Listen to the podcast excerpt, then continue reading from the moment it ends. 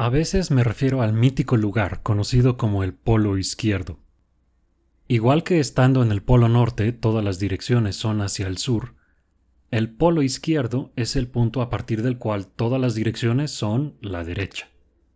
Toda opinión que no cumpla con esta ortodoxia es calificada de derechista, incluyendo personas que, por ninguna contorsión de la imaginación, pudieran ser ideólogos de cualquier tipo, mucho menos de derecha.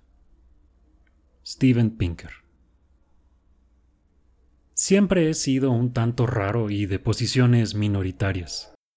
He tenido una cierta conciencia política, por así llamarla, desde que recuerdo.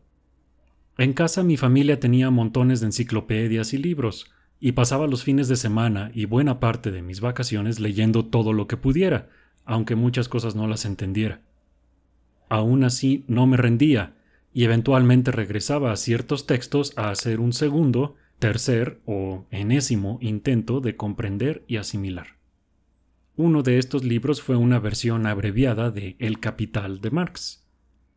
Inicialmente no tenía mucha curiosidad en tratar de leerlo, pero recuerdo que, si se mencionaba en los medios o quizá en una clase de historia en la escuela, parecía haber cierto tono despectivo hacia él, Estuve en un colegio muy pirurris que se suponía era muy diverso y liberal, pero en la práctica era de gente rica de visión centro-derecha. Siendo de por sí el misántropo contrariador que siempre he sido, decidí que, si la mayoría de la gente despreciaba o incomprendía a Marx, quizá era un tipo que me agradaría. No llegué muy lejos con el capital, a pesar de muchos intentos, pero me bastó para motivarme y buscar otras maneras de compensar por ello. Juntando piezas de otras fuentes, como enciclopedias y libros de historia que sí podía leer, logré darme una idea de lo que se supone estaba en los escritos originales de Marx. La lucha de clases y el materialismo dialéctico me parecían temas remotos, pero para un ateo en la secundaria, la religión es el opio del pueblo, era una frase irresistible, y me empapé lo más que pude de esos textos, al menos para lo que puede hacer un muchacho de secundaria o prepa. Algunos años más tarde sí logré leer El Capital, de nuevo en una versión abreviada, porque la vida es corta, y algunos ensayos de Marx en colecciones y antologías, y hasta entendí algunas cosas. Llegué a la adultez joven con puntos firmemente de izquierda que, en el nivel de educación superior privada, resultaron ser más comunes, aun si no fueran dominantes. Para entonces mi visión política ya era relativamente firme, o eso pensaba, e incluía prácticamente todo el paquete completo de la agenda que pudiera llamarse de izquierda. Como, obviamente, los medios tradicionales estaban al servicio del poder, optaba por informarme en medios nuevos, que en aquel entonces eran Democracy Now!, The Young Turks y los inicios de la cadena rusa RT. No se rían, era joven. Para mí, la idea de un buen fin de semana, aparte de leer y quizá jugar básquet, era ver horas y horas de charlas y debates con Noam Chomsky, Tariq Ali y Alexander Colburn, entre otros. Y luego llegó el movimiento, si pudiera llamársele así, del nuevo ateísmo por ahí de 2007 o 2008. La otra gran constante de mi vida como persona rara en Guadalajara ha sido mi completo desprecio por la religión, y en la época dorada de YouTube era natural que me encontrara con Christopher Hitchens, Sam Harris, Richard Dawkins y Daniel Dennett por todos lados, y eventualmente seguí sus trabajos más allá de la crítica de la religión, y hacia la ciencia y en la política y fue ahí donde empezó la fricción y la disonancia cognitiva. Recuerdo bien el momento. Fue una charla que dio Chomsky. Alguien le hizo una pregunta al final acerca del nuevo ateísmo, y la respuesta de Chomsky fue, por ponerlo francamente, completamente abismal. Lo cito. Creo que son fanáticos religiosos. Ellos, Hitchens y Harris, creen en la religión del Estado, que es la más peligrosa. Ellos son defensores de la religión del Estado, esto es, la religión de que hay que apoyar la violencia y las atrocidades de nuestro propio Estado porque se está haciendo por maravillosas razones, que es lo que se hace en cualquier estado y eso es solo otra religión, la religión de que los mercados saben qué hacer. No es algo a lo que uno le reza cada semana, pero es otra religión y es muy destructivo. Fin de la cita.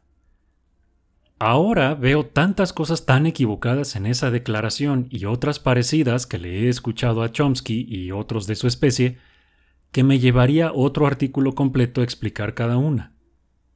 En fin, lo que sí sabía en aquel momento era que decir que el ateísmo o el activismo laicista es solo otra religión es una declaración profundamente estúpida que no haría a alguien que supiera inclusive lo más básico del tema. Y acusar a Hitchens o Harris de tener al Estado como su religión era absolutamente ridículo.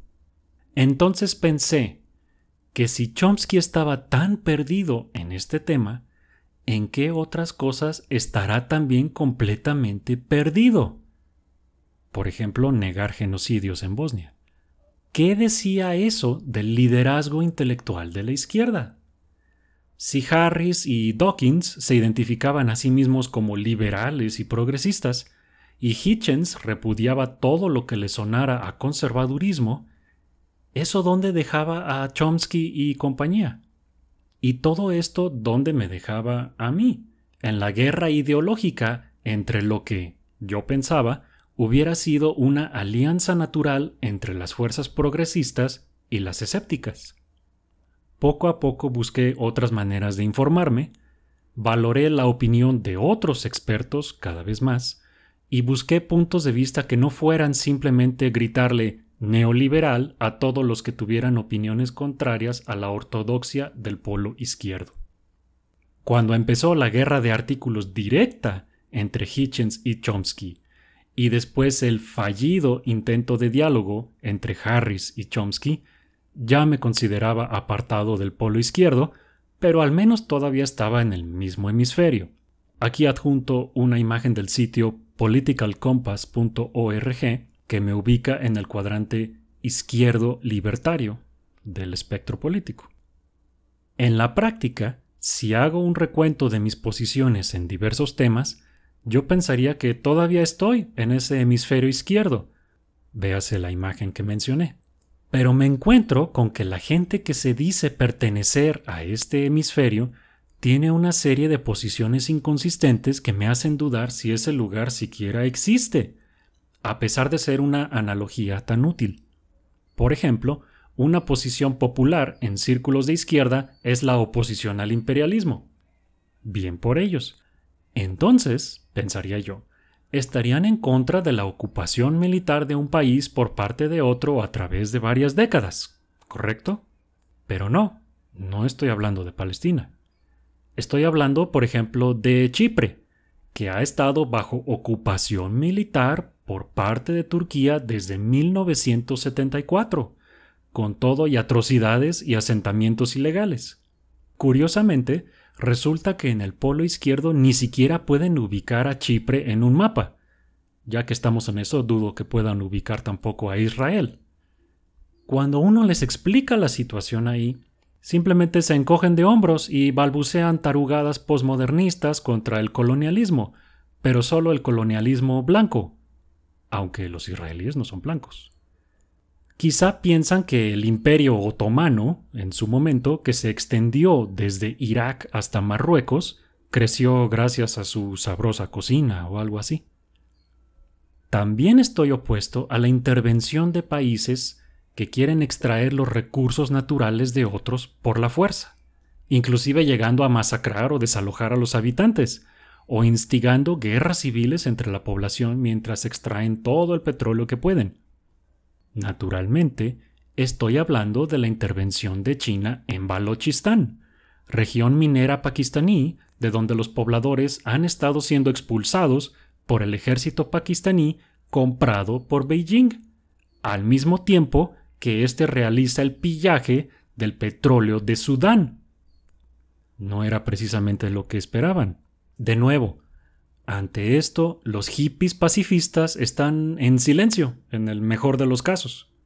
Por cierto, en ambas de estas posturas me he encontrado con que la consistencia en el apoyo a los valores democráticos y el respeto por la evidencia me han llevado a tener posiciones completamente contrarias a los de los habitantes del polo izquierdo en cuanto a Israel y Estados Unidos, pero creo que eso lo explicaré en otros artículos.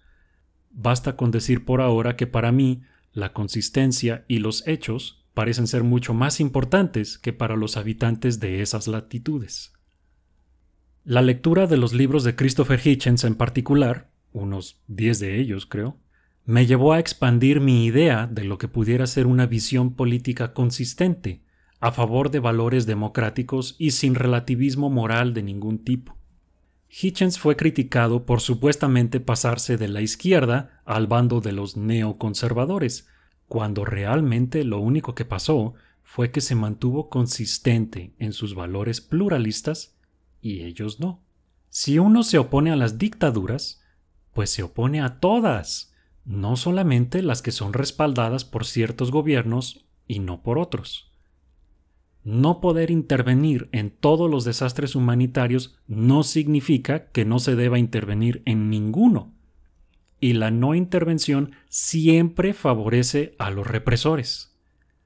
A los dictadores les encanta la soberanía nacional. El uso de la fuerza tiene su lugar. Si no me creen, Pregúntenle a los miles de musulmanes, esos que tanto quieren los chairos, salvados por la intervención de la OTAN en Bosnia en 1995, lugar donde, por cierto, no hay nada de petróleo. O pregúntenle al millón de Tutsis que fueron masacrados a machetazos en menos de un mes en Ruanda, cuando nadie quiso intervenir porque, pues es que eso es imperialismo. A propósito de este último punto, también he notado que el polo izquierdo, tanto nacional como internacional, se ha unido con el polo derecho en su apoyo a regímenes autoritarios. Castro, Assad, Putin, Erdogan, siempre que se perciban como opuestos a Occidente. ¿Cómo se sienten los habitantes de estos dos polos de estar luchando lado a lado? Esto me lleva a la teoría política de la herradura, en la cual la extrema izquierda y la extrema derecha tienen puntos de vista muy parecidos y son más cercanos que la izquierda y derecha tradicionales, y sobre todo están muy apartados del centro. En vez de pensar en la política como un espectro lineal que va de izquierda a derecha pasando por el centro, el espectro se dobla y los dos extremos de izquierda y derecha se encuentran. El deseo de derrocar al sistema, las teorías de conspiración, el antisemitismo, el apoyo a dictadores asesinos y la falta de cultura histórica y política en general une a los hippies y a los neonazis. No estoy diciendo que unos sean moralmente equivalentes a los otros. Bueno, comunistas y neonazis sí, pero en muchos temas sí creen y quieren casi lo mismo, y si lograran sus objetivos, los hippies relativistas serían los primeros fusilados. No soy un centrista en el sentido de que vea la posición de extrema izquierda, luego la de derecha y concluya que la respuesta por lo tanto debe estar en el punto medio. A veces los puntos de vista extremos son los correctos, y lo que es extremo y moderado cambia con el tiempo. Hace 100 años era una posición extrema abogar por el voto de las mujeres.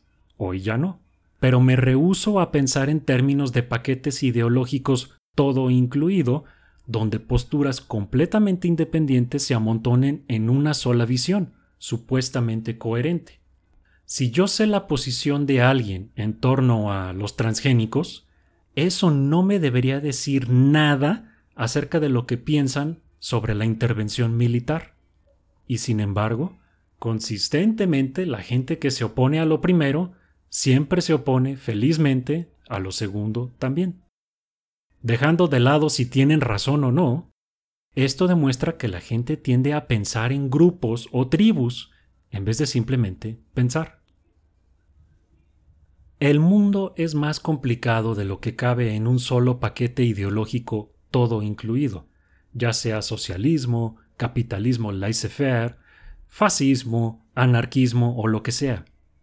En la medida posible, trato de ver cada cuestión política o social en aislamiento y ver los argumentos a favor y en contra y considerar la evidencia que respalda a cada uno. A veces hay conflictos con buenos y malos bien definidos y a veces no. Marx tenía la razón en algunas cosas y en muchas otras no. A veces el libre mercado es una solución y a veces no. Por ejemplo, el socialismo, entendido como una toma del control de los medios de producción por parte del Estado, nunca ha funcionado ni funcionará. Si considera que tengo que poner alguna referencia o justificación para esta declaración, usted, estimado lector o escucha, está realmente perdido. Por otro lado, los países que tienen sistemas de salud socializados, esto es, pagados con los impuestos de todos y con el gobierno como un ejecutor, tienen los mejores resultados y a menor costo que los que tienen solamente el libre mercado de aseguradoras privadas, o sea, Estados Unidos. No estoy de acuerdo con todos en la izquierda o en la derecha. Lo que quiero es ver un gobierno que promueva la igualdad ante la ley y el avance científico. Quizá tenga una ventaja en cuanto a que, por mi carácter misántropo esquizoide, el gusto que me da quedar bien con cualquier persona o grupo siempre es menor que el gusto que me da tener la razón, o al menos el gusto de buscar tenerla honestamente. Pero veo que este no es el caso con otras personas, y la lealtad a la tribu, sea la que sea, parece siempre tomar precedencia sobre lo que debería ser lo más importante, la búsqueda de la verdad para poder hacer lo correcto. Supongo que eso pudiera ser una especie de eslogan útil para describir mi posición política, aunque sí suena un tanto soberbio. He pensado en usar el término realismo, pero ya está saturado en otras áreas de conocimiento y de nuevo promueve la falsa impresión de que pretendo tener todas las respuestas, así que eso no mejora la situación. Entonces, lo mejor que se me ocurre es volver a la teoría de la herradura política y ubicarme en el centro, pero así, imaginando la herradura y yo estando en el centro geométrico de la herradura. Como dice el dicho, aunque a ti la política no te interese, de todos modos, tú le interesas a la política. Más vale entenderla como realmente es.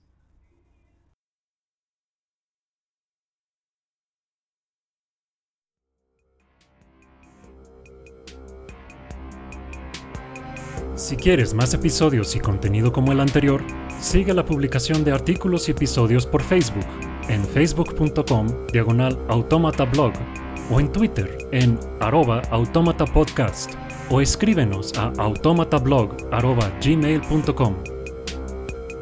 El podcast es posible gracias a tu apoyo.